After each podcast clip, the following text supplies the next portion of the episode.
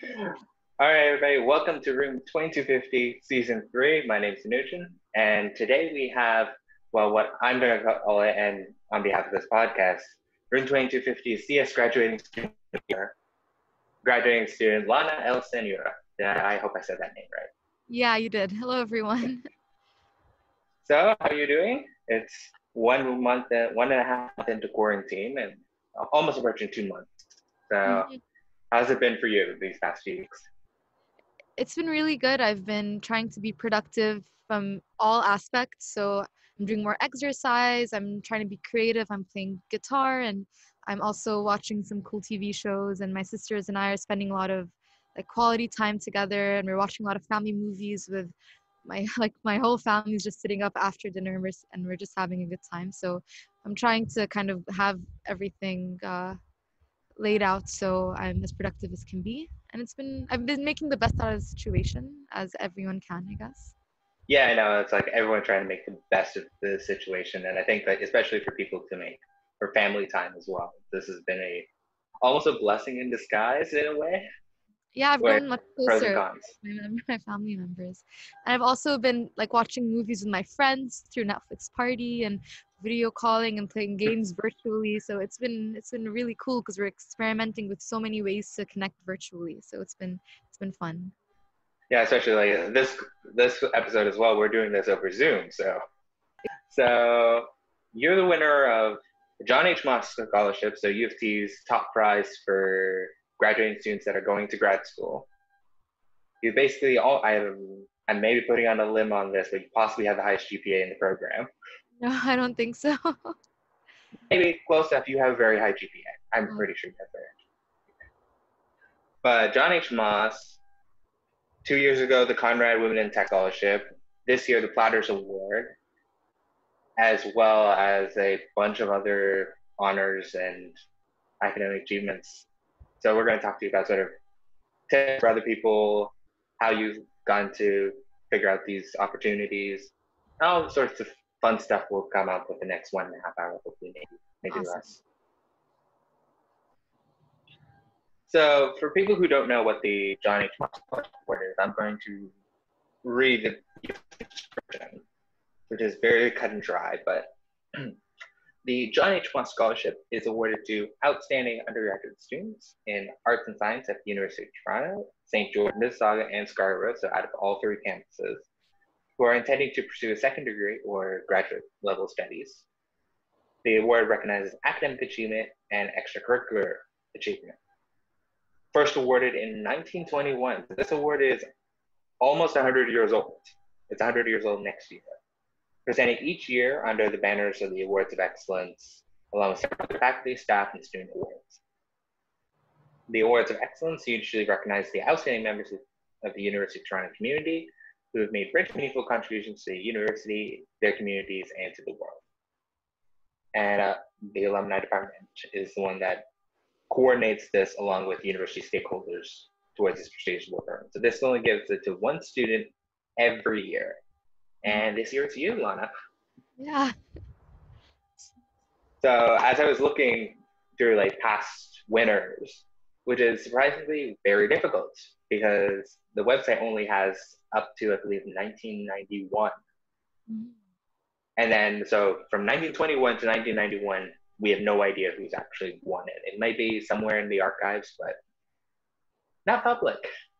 Though interesting names Craig Kielburger won the award back in 2007, which is actually interesting. This I was like, oh wait, Craig Kielburger, I know that name. Yeah. For a lot of us growing up at our age, we were like, the Me to We movement was just starting around when we were like grade five, six, seven. Around that time was where mm-hmm. We was being huge, and Craig Kielburger was almost like a celebrity in itself, along with a lot of his charitable and I was trying to find out if there were any other CS students who had won in the past. And there was one person who actually won it in 2017.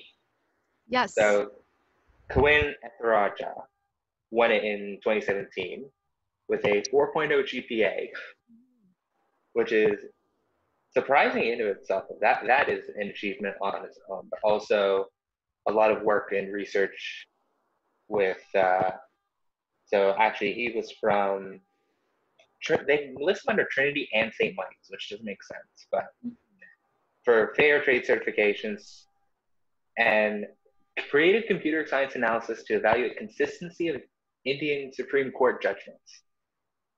So this guy did some really cool stuff along with uh, Rux was actually founded by him. Yeah. So he was the founder of Rux and served on the governing council in his University Affairs Board. So a lot of people, a lot of amazing people have been on this. So it's not really typically given to STEM students. Like very few, that was the only other STEM student that had actually won this award. Most of them were international relations, mm-hmm. humanities, a lot of stuff like that.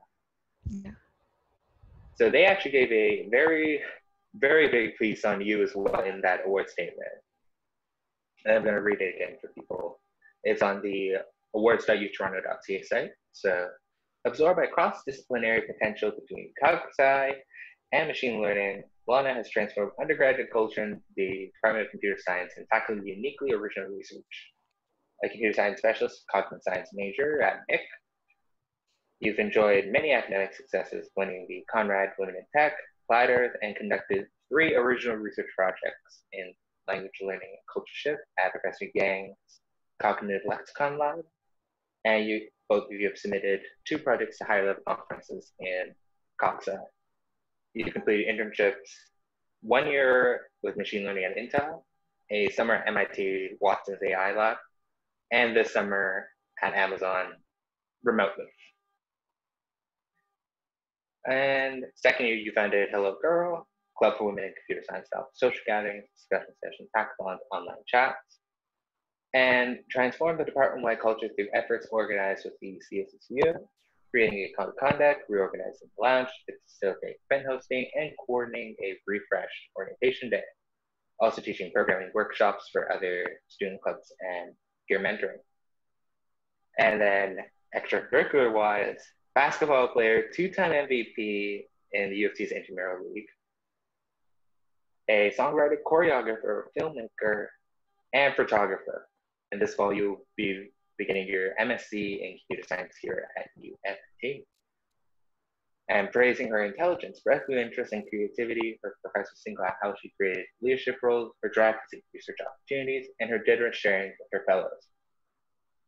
That is a that is a mouthful.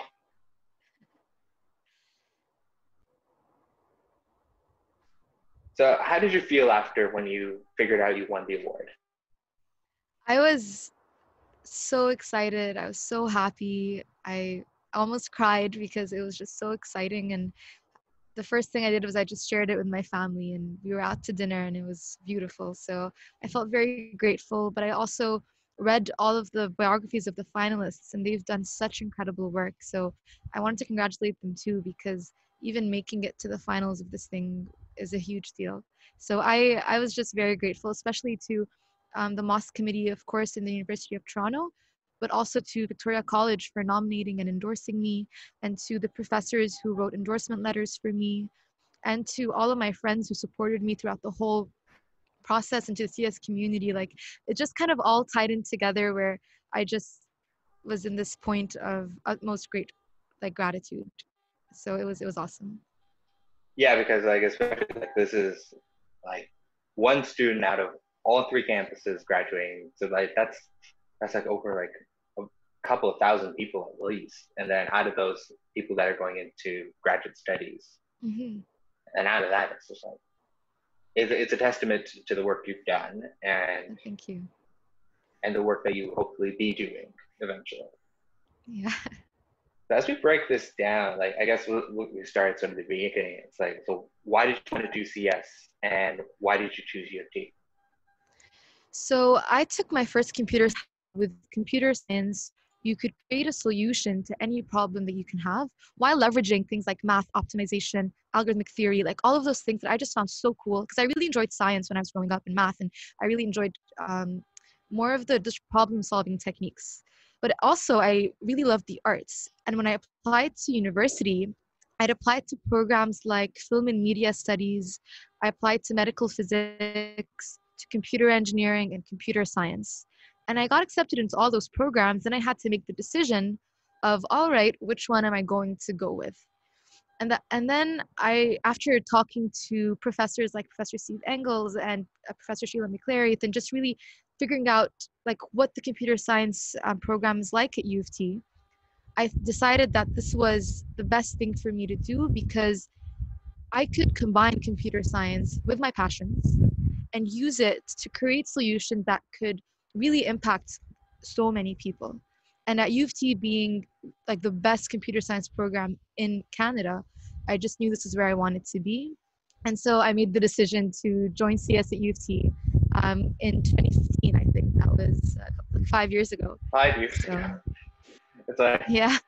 Time flies. It's, like, it's been like five years. It does. Since we started. And so much has changed a lot, even within the field itself, throughout even the CS undergraduate program itself, with next year's huge amount of changes as well. And mm-hmm. now with COVID 19, God knows what's going to happen for that. Yeah, yeah, Whether that's right. This fall exists, what does tomorrow even bring in that sense? Mm-hmm. So, uh, so a lot of actually the reasoning why I wanted to bring you on with this was to help sort of incoming students and current students try to figure out, okay, what are the type of opportunities that I can do, and even like what's the experience actually like? So like recently there were yeah. on the Reddit there were a bunch of people talking about their experiences on, on both sides of the spectrum of a, a good experience and an iffy experience mm-hmm. putting it lightly. But, and I think a lot of it's all about like trying to pursue those opportunities, finding what those opportunities are, and then putting the effort to actually get into those opportunities. Yeah, like just to add on to what you're saying, you can't wait for people to give you opportunities to things. You need to be working extremely hard, you need to be seeking those opportunities. And a lot of times you're lucky because opportunity comes when you're really prepared and those two really come together.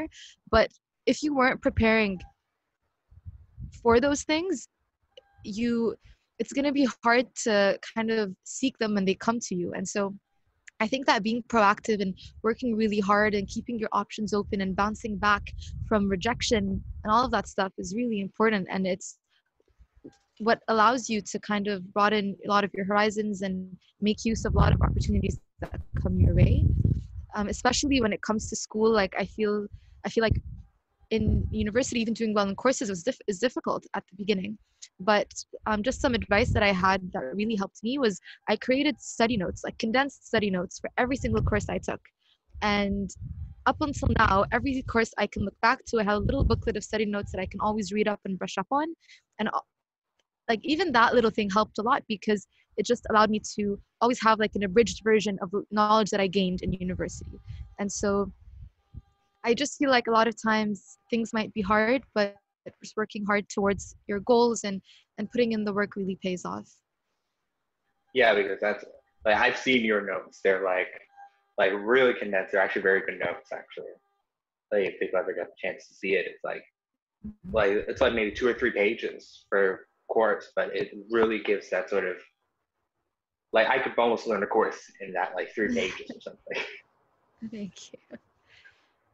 So speaking of those opportunities, so you've done PEY at Intel, summer research at IBM Watson, yeah. and U of T led research courses, capstone, all that. So out of these, I can ask you the tough question of which is your favorite and I guess talk about each of those opportunities, how they came about, or why you wanted to do this, or a little bit. That's a really tough question because I loved each of those opportunities in very different ways. Like they, they all, um, they all contributed something to my professional and my personal career and my life, basically. Because with Intel, I that was the first internship I'd ever had. I'd had a summer internship with them in second year and that was where I learned everything about what it's like to work in an office as a software engineer. And then when I worked with them for, on my as PEY, um, I ended up looking at machine learning from the app from the application point of view, and I hadn't done that before. So all of the courses we were taking in university were more theoretical, and the research I'd done at IBM was also kind of using the um, machine learning models from more of from a research perspective. And so I loved the work that I did at Intel because it really got me to dive into more of the applied side of machine learning, to also work with hardware and to work with FPGAs.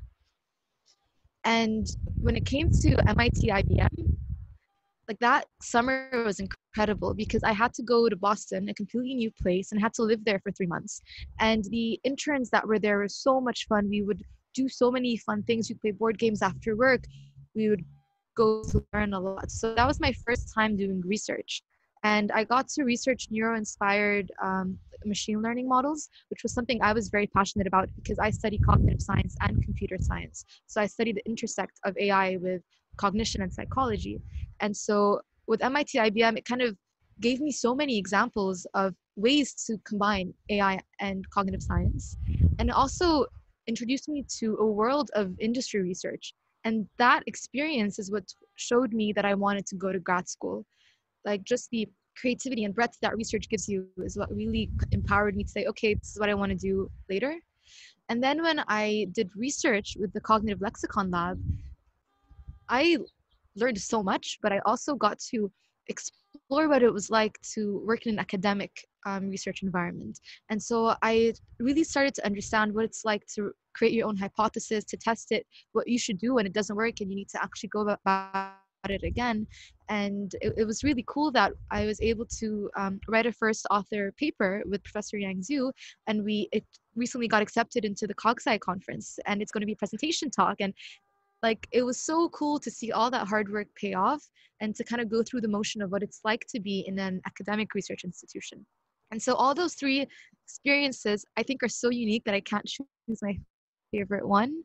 Um, and the cool things that they all kind of led into one another. So if I wanted to talk about how I got those opportunities, I'll need to start off in second year, in the fall of my second year. So in first year, I applied to internships and uh, I didn't have the experience, so they didn't really uh, get back to me because they're like, okay, you know what, like you should maybe work a bit more on some side projects on your resume and things like that. And so instead of working that summer of my first year, I spent the whole first summer working on an ind- independent project.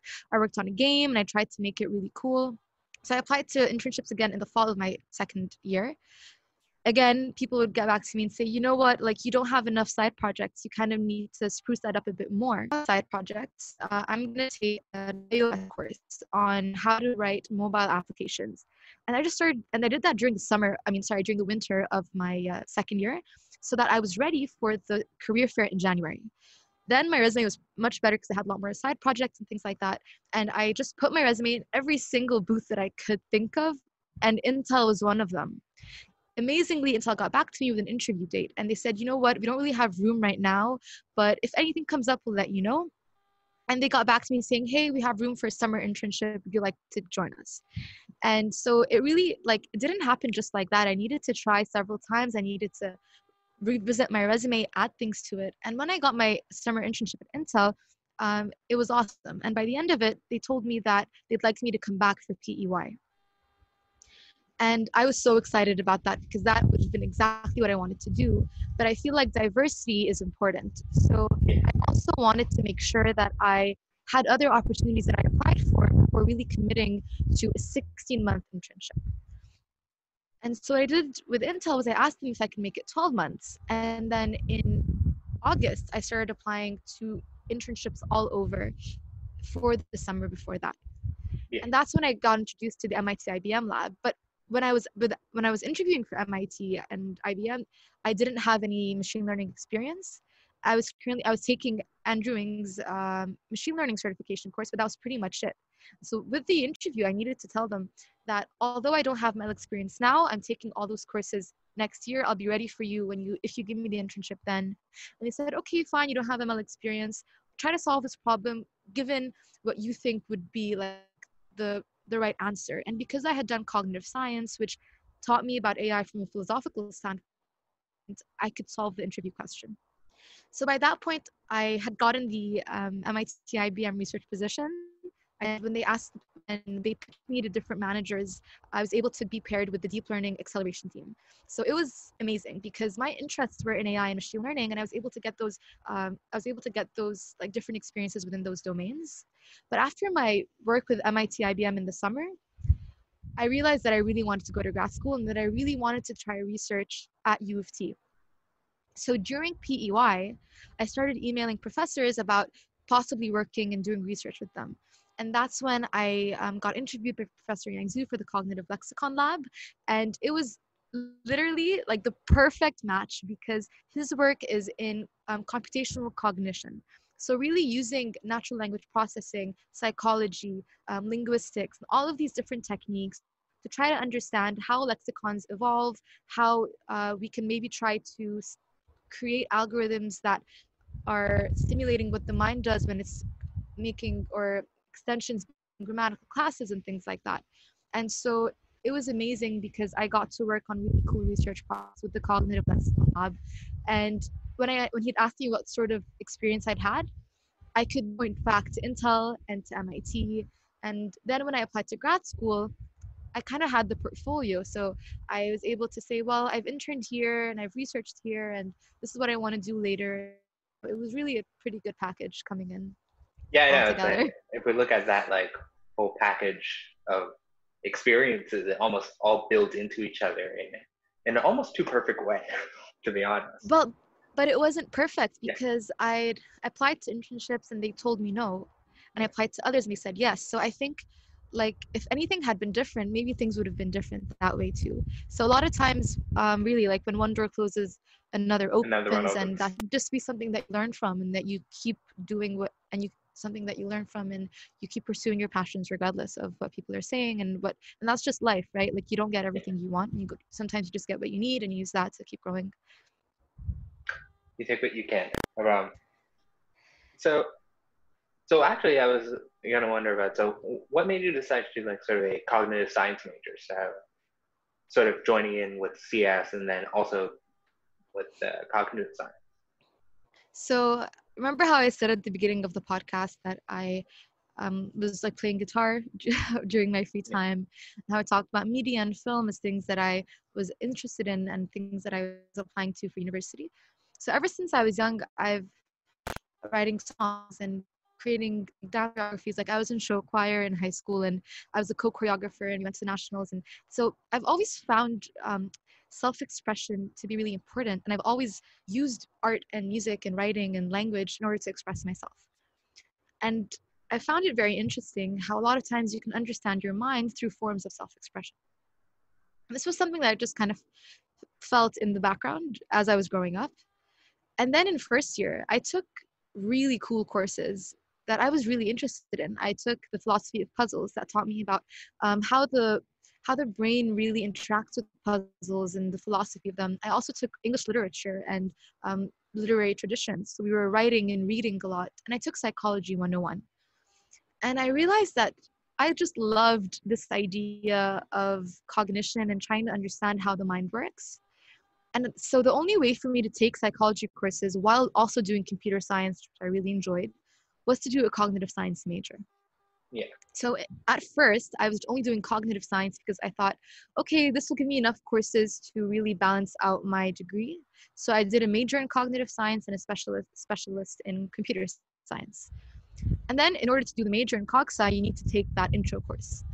And that course is what really showed me that there is this discipline that tries to solve the question of what the mind is and can do this using computational methods. And so, really, something that um, they say in cognitive science, or a question that I became interested in, was this question of like, how do we, like, can we use machines to create or to understand the mind? And is can we create artificial intelligence by taking from what the, what the mind has already taught us?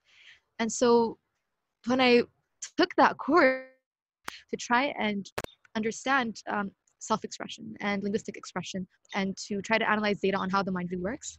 And so for one, the research project that's gotten accepted into CogSci is actually a paper on looking at the gender convergence in lyrical expressions of love So we were analyzing music lyrics, which is self-expression, which is something I was always very passionate about. So it was awesome, and so that's kind of how my path wounded into AI and uh, cognitive, computational cognition and computational social science, and things like that.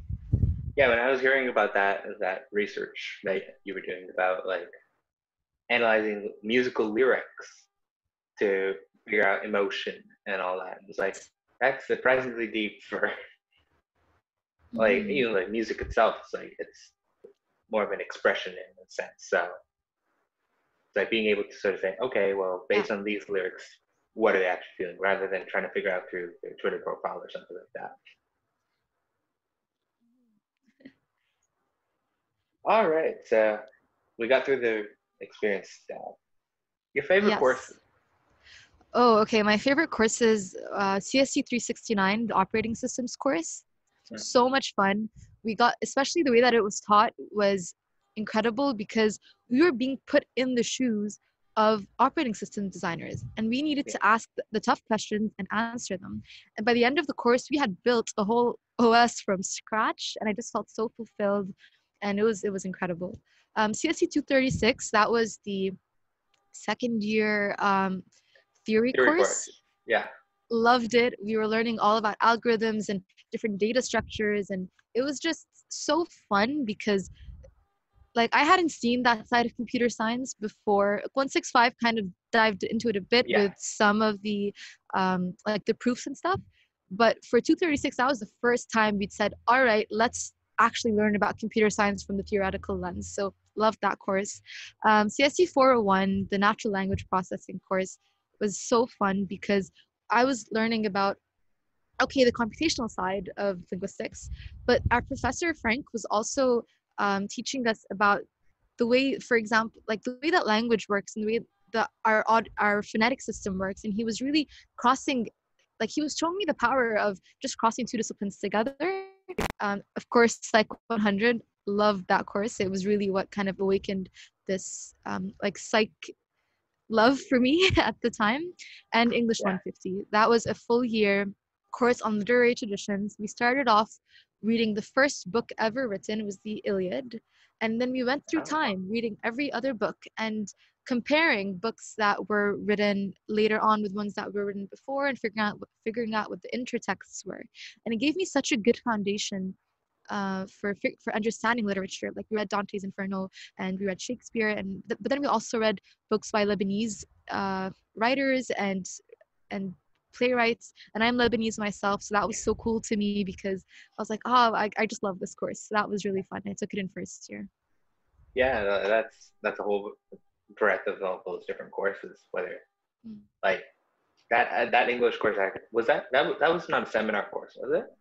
English. No, it wasn't. No, we were we were a big class. Yeah, it was it was a big class. That was one of my bigger ones, right? right. Mm-hmm. And then I remember 236. That's that's actually where we met the first time. Yes, yes, it yeah, is. We went the first time there, and then yet 369. That was fantastic. And then 401, we just recently finished. March. Yeah, we just today. got our grades out actually. yeah. Got them today, so.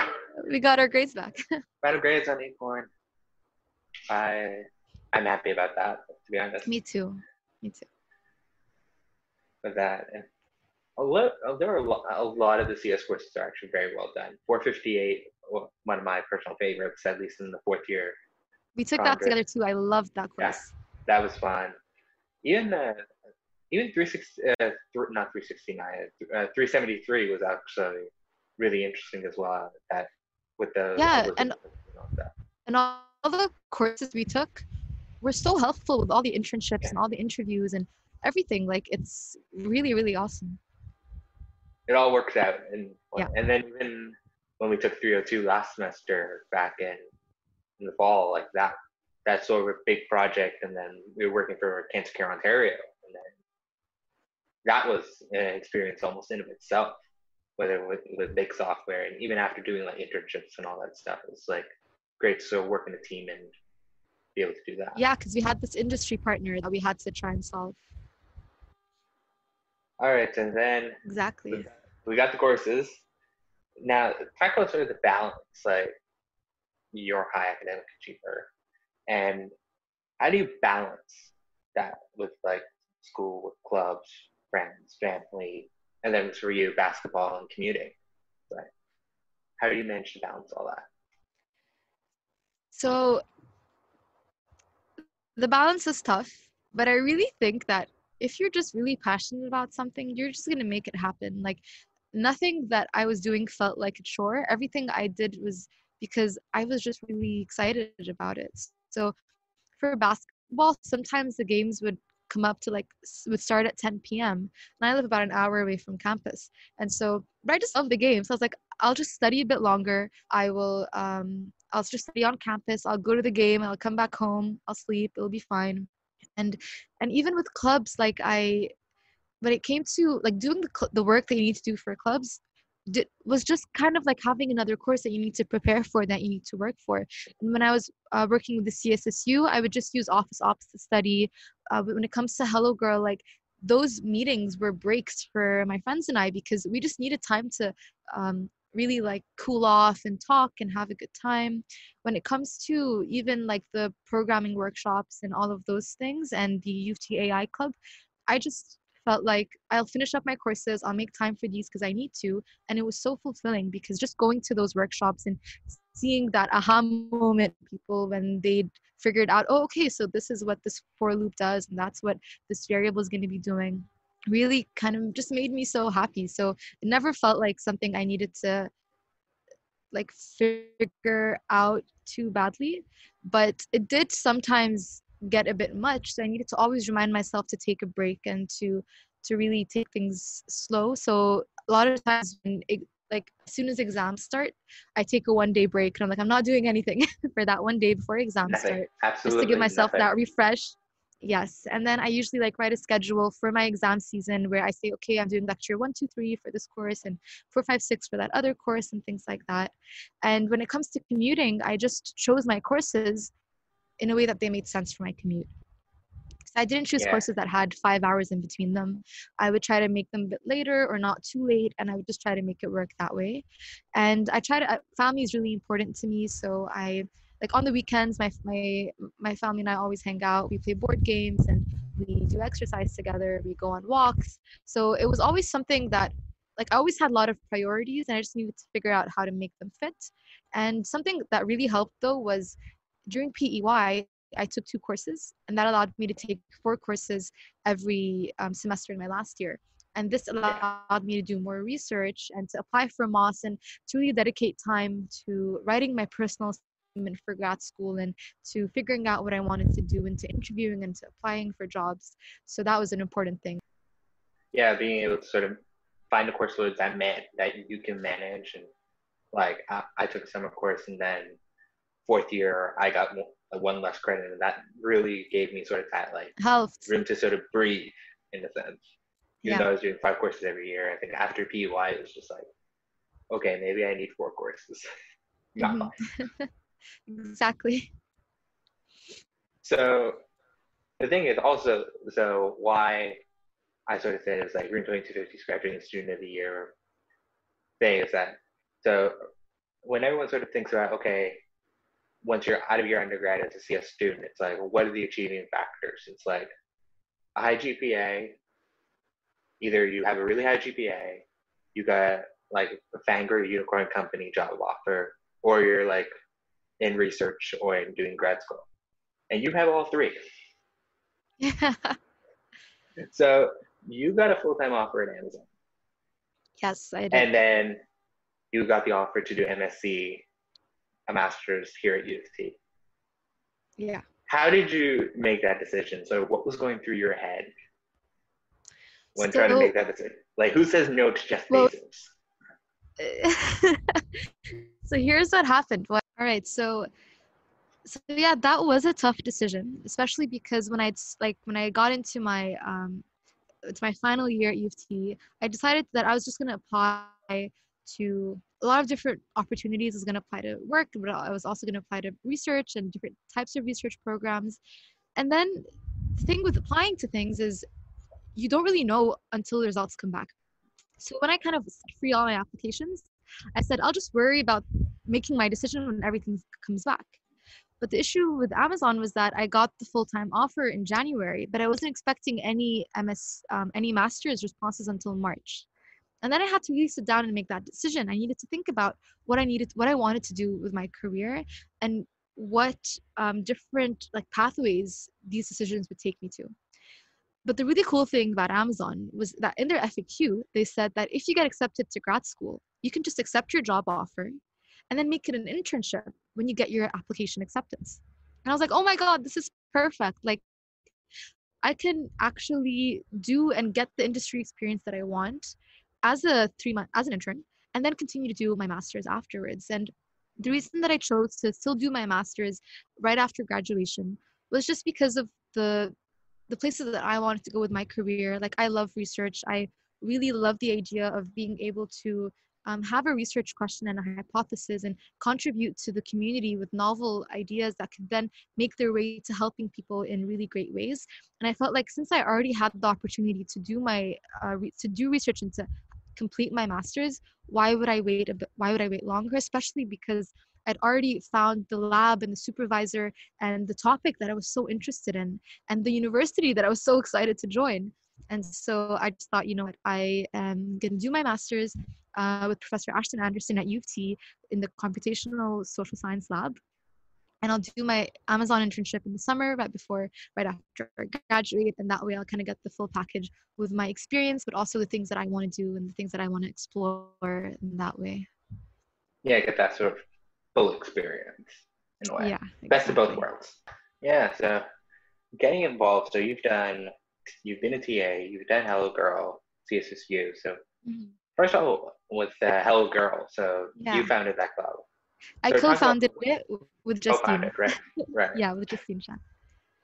So, so talk about like what, like why you want. To- okay, so Hello Girl is a club that Justine Shen and I co-founded and started in second year of our um, studies at U of T.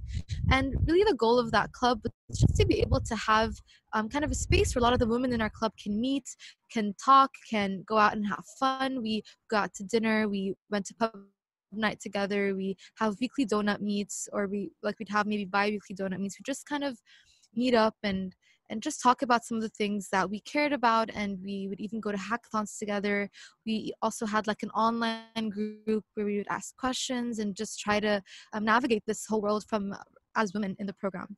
And it was really so much fun. I grew so much closer to a lot of the women that came to the club's meetings and it was such a great experience and kind of the goal of that was just to be able to create um, an environment where we felt included and where we felt um, kind of ready and uh, and it was really fun. The club was for and it was really awesome. It was super fun. Awesome. So then talk about your work with the CSSU. So the CSSU's work was kind of also um, kind of inspired by the work that we were doing with Hello Girl. And it was really because we realized that if you want to create a more inclusive environment, we can't just do it from the inside out. Like we also need to try and make the um, environment more inclusive to us. And so, although there are so many people um, in the program that are super of computer science, we that wasn't something that was um, kind of explicitly talked about at the beginning of our orientation. And so we started off with uh, this, like my journey with the CSSU really started off with computer science orientation. So Justine Chen and I had been also talking about um, like orientation, and as we were talking about it, it was through like Hello Girl and stuff, and we realized that in our first year, our orientation wasn't really the best. Like we didn't really know what different avenues we could go to uh, from computer science. We, no one ever talked about the importance of inclusivity and respect um, within the environment. And we thought that those were all things that we were really missing in orientation. And we decided that we wanted to apply to be co-heads of orientation for computer science to try to give the incoming students the orientation that we never had. And so we organized the whole day starting the summer by um, having like a whole committee for fresh for FROSH executives. We had um, training for orientation leaders. We started off the day with a whole ceremony trying to kind of create more computer science spirit. We had chants. We had like a mascot that was running around. We also started off the ceremony just talking about the importance of inclusivity and respect and kind of the values that the university uh, upholds and expects from its incoming students. And then we also had professors come in from very different disciplines and talk about the different things that you can do with computer science. Like we had people come in from the um, UT like graphics lab and talk about how you could combine art with computer science but also combine um, like algorithmic theory with computer science all of that kind of stuff and then we did we did so many fun games and we just kind of tried to make it an orientation that made people feel like they were coming in to join a community. And from there, we also applied for the CSSU General Council because we wanted to keep going on that momentum with the CSSU to try to really create that community that we felt we were missing in our um, first and second years. And so we did everything from start adding new events. We had bi-weekly pancake breakfasts. We had karaoke nights, game nights. We just tried to create more opportunities for people in our program to meet. But we also tried to make the CSSU um, lounge more welcoming and more inclusive to people because a lot of times we like we heard a lot of people saying and i felt that as well when like going into the cssu just might not have been the most uh, like the most welcoming experience that people might have had when we when I was in first year, uh, when I was in second year, or when some of our friends were in first and second year and stuff. And so we thought, okay, what can we do to make this lounge more welcoming? Well, something that we can do is add like a code of conduct, add some standards and rules that we expect every student that comes into this office to uphold. And that's when I talked to Professor Diane Horton and I said, like, this is kind of what we're thinking of doing. What do you think of this idea? And she said, oh, well, you know what? We have codes of conduct for CSC 148, 165. That's, it's, it's a really important thing to have that I think. And so it was cool because we, we showed it to the team. We kind of wrote it up. We put it on the, we put it um, in the office. Then we said, okay, another issue with the office is that you kind of come in and there's no one there to make to greet you or to make you feel the whole interior so that when you walk in there's someone there to greet you we try to um, have general council members do office hours whenever they could. We tried to make it just more of a lounge where people can come in and feel more welcome. And then we also did things like we had a semi-formal and we had um, a yearbook that hadn't happened from 10 years before. And that was really Sonata Kat's idea to kind of bring this yearbook back. And the really cool thing I found was that even this year, like even two years later, people, the CSSU Council is still upholding all of these things. They updated the code of conduct to try to make it to add even um, to try to make things that incorporated more of the lounge. Uh, like lounge etiquette, for example, what you do with your yeah. video game controllers and things like that. Uh, we also have another yearbook this year. We have uh, we had a semi-formal last year. Another one was planned for this year um, before the pandemic, and so we also had pancake breakfast still happening. So I just thought it was incredible to see how uh, like all the work that, that the general council uh, had put in a couple years ago has really been taken with open arms and has been uh, like updated and worked on and improved upon. And so that was really exciting for me with the CSSU. Yeah, because especially like all those changes that came in and with that, and then a lot of them, like I've done office ops a lot in the past year. I've been in the office a lot, and it's always great to sort of see someone it's like like say hi to them or just like say or just even like a friendly face at the office just saying hey yeah no no we're not all like just people that just sit here all the time yeah i get it there's like only 30 30 odd people that can fit in at a single time and to the detriment of the office space yeah. that's how it works but a lot of the time it's just like even just like having that friendly space or, and a lot of the time we say it's like maybe not everyone sort of not everyone can be in the CSSU at the same time, but sort of to find that community that you can be with. And a lot of people find that connections within the CSSU. Like you meet someone in there that has same interests as you do, and maybe you'll become friends, maybe not. Yeah, or you'd be working on a problem set in your first year, and there's a fourth yeah. year sitting next to you. That's happened so many times where someone's just like, yeah. "Oh, can you help me with this?" And then the really cool thing is that like the whiteboard was installed a couple years ago too and now people yeah. are like doing different algorithm algorithms trying to solve different problems and there's a code you'll always get the most you you'll, always, you'll, you'll find the most like like the most challenging problem set problem or something the sort of a problem of the week the assignment question of the week people trying to work it out on the whiteboard yeah not was, the answer not the answer just right. people working out examples as they do in any other student lounge or any other Yeah. student like another student And yeah, like a lot of the whiteboard space that we have in Bahen, especially 2270 and Mhm. 3200, we have those two, like four big giant whiteboards. People use them and people like them, or at least people use them more. Sometimes if they can't, if they don't Right. use it, it's because the markers are gone.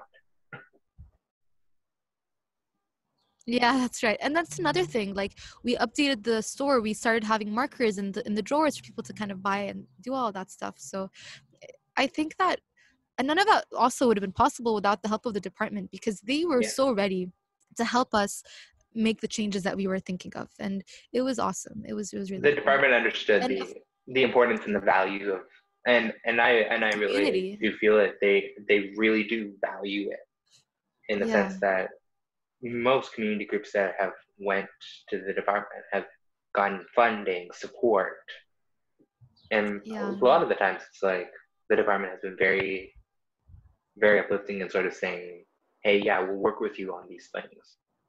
Of course, Definitely. It's time. and and the thing is even like with the cssu the fact that we started holding town halls for people Yeah. to talk about their concerns to the department was really important.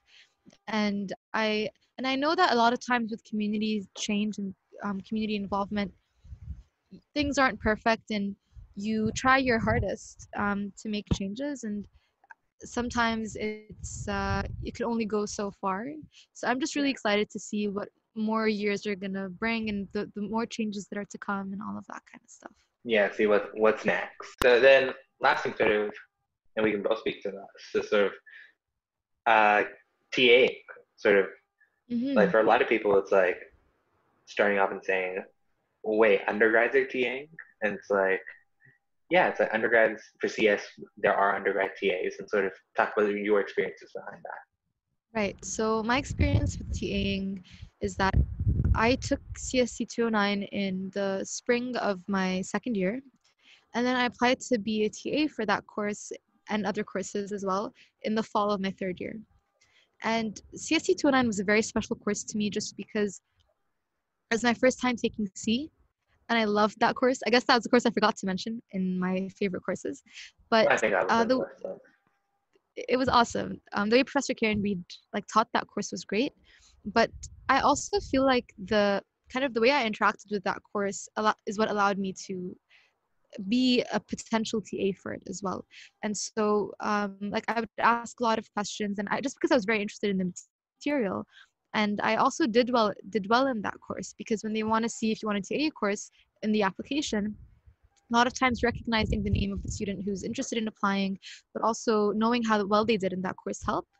And so when I applied for that course in the fall of my third year, I'd done well and I had also um, had also been very involved in asking questions and in trying to understand the kind of the core ideas that we were being taught. So if there was something that just didn't click with me, I would go to office hours or I would stay after class and just keep asking until it made sense. And I think these are all things that uh, material. And I think when I applied for the UTA, that was something that was cool. I'd taken the course very recently and I'd done well, and it also um, I'd been active in the course too. Yeah, because I can only say the same for like when I did for 148. Mhm. two years. The winter of my second year and third year was when I Yeah. was doing it with Professor Danny Heap, and and really that spoke to me, sort of like saying of like being able to help people to even especially in those first year courses, being able to help them sort of understand Yes. what what those concepts are, and that and that course is a huge foundation for programming concepts. Like even mm-hmm. t- today, like you'll find interview questions that take like linked lists, linked Yeah, lists, definitely. linked lists and trees that we started programming at 148 still apply today. And just one more thing, a lot of times you can talk to the professor um, at the end of the course and you could say, Yeah. I really enjoyed this course. Are you looking for TAs next semester?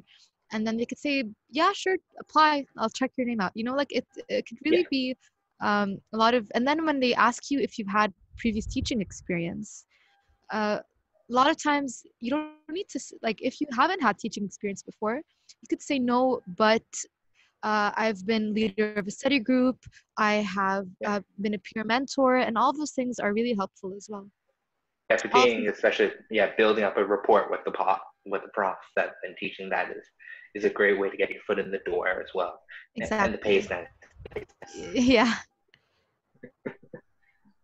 so uh, we're going to end long. This is going to try. Oh, but it's fine. It's fine. All right. So your tips for current and incoming first years, especially mm-hmm. since we made, you know, fingers crossed that Frosh happens this year. Yeah, not, I, we're doing virtual Frosh, which that's going to be interesting. That's good. Uh-huh. That would be very interesting if mm-hmm. a virtual Frosh happens. But the show ain't about that. but so what are your tips for incoming students current students that are currently in the program or trying to get into post okay so um, i'll start off with my tips for incoming students and i'll move on to talk about my tips for current students. Uh, so first year is going to be a big change than what you're used to because high school had much smaller classes much more intimate uh, relationships with your teachers and in, in university it's going to be different. But i found that trying to maintain the relationships um, that you would have had in high school while you're in university was important. So figure like meeting your professors going up to them talking to them asking them questions going to office hours talking to the people next to you if you have questions about the material or if you just wanted to create a study group so you could tell them hey would you want to study for this course once a week for example? And trying to do it that way was really helpful. Um, it's it could be difficult to make friends in first year just because everyone's are so diverse but i really found that joining clubs and joining different communities was very helpful. The cssu and all so many different cs clubs like graphics club the ai club um, the gaming club they're all there for you and to meet people to do things that you're interested in.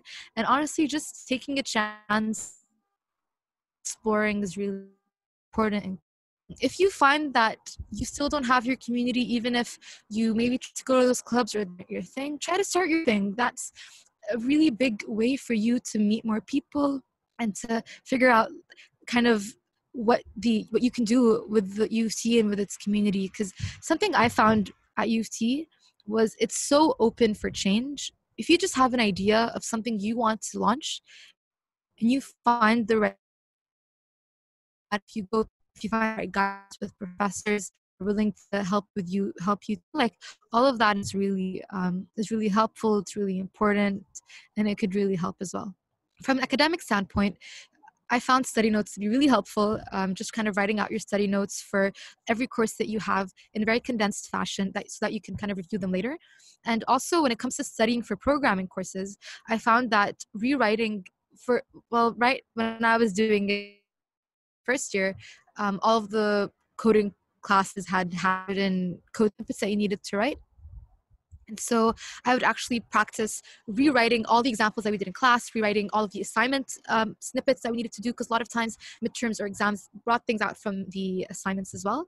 And so just kind of like realize that university is really going to give you what you back what you put in if hopefully if everything goes well and so just kind of persevere, work hard, and try to do as well as you can. And if at any moment you feel like you're struggling, go and ask for help. Talk to your friends, talk to your professors. Um, there are so many resources at U of T. You there are so many ways to to kind of get support and get the support that you need as well. And yeah. so for so um, that I guess that's my advice for incoming students.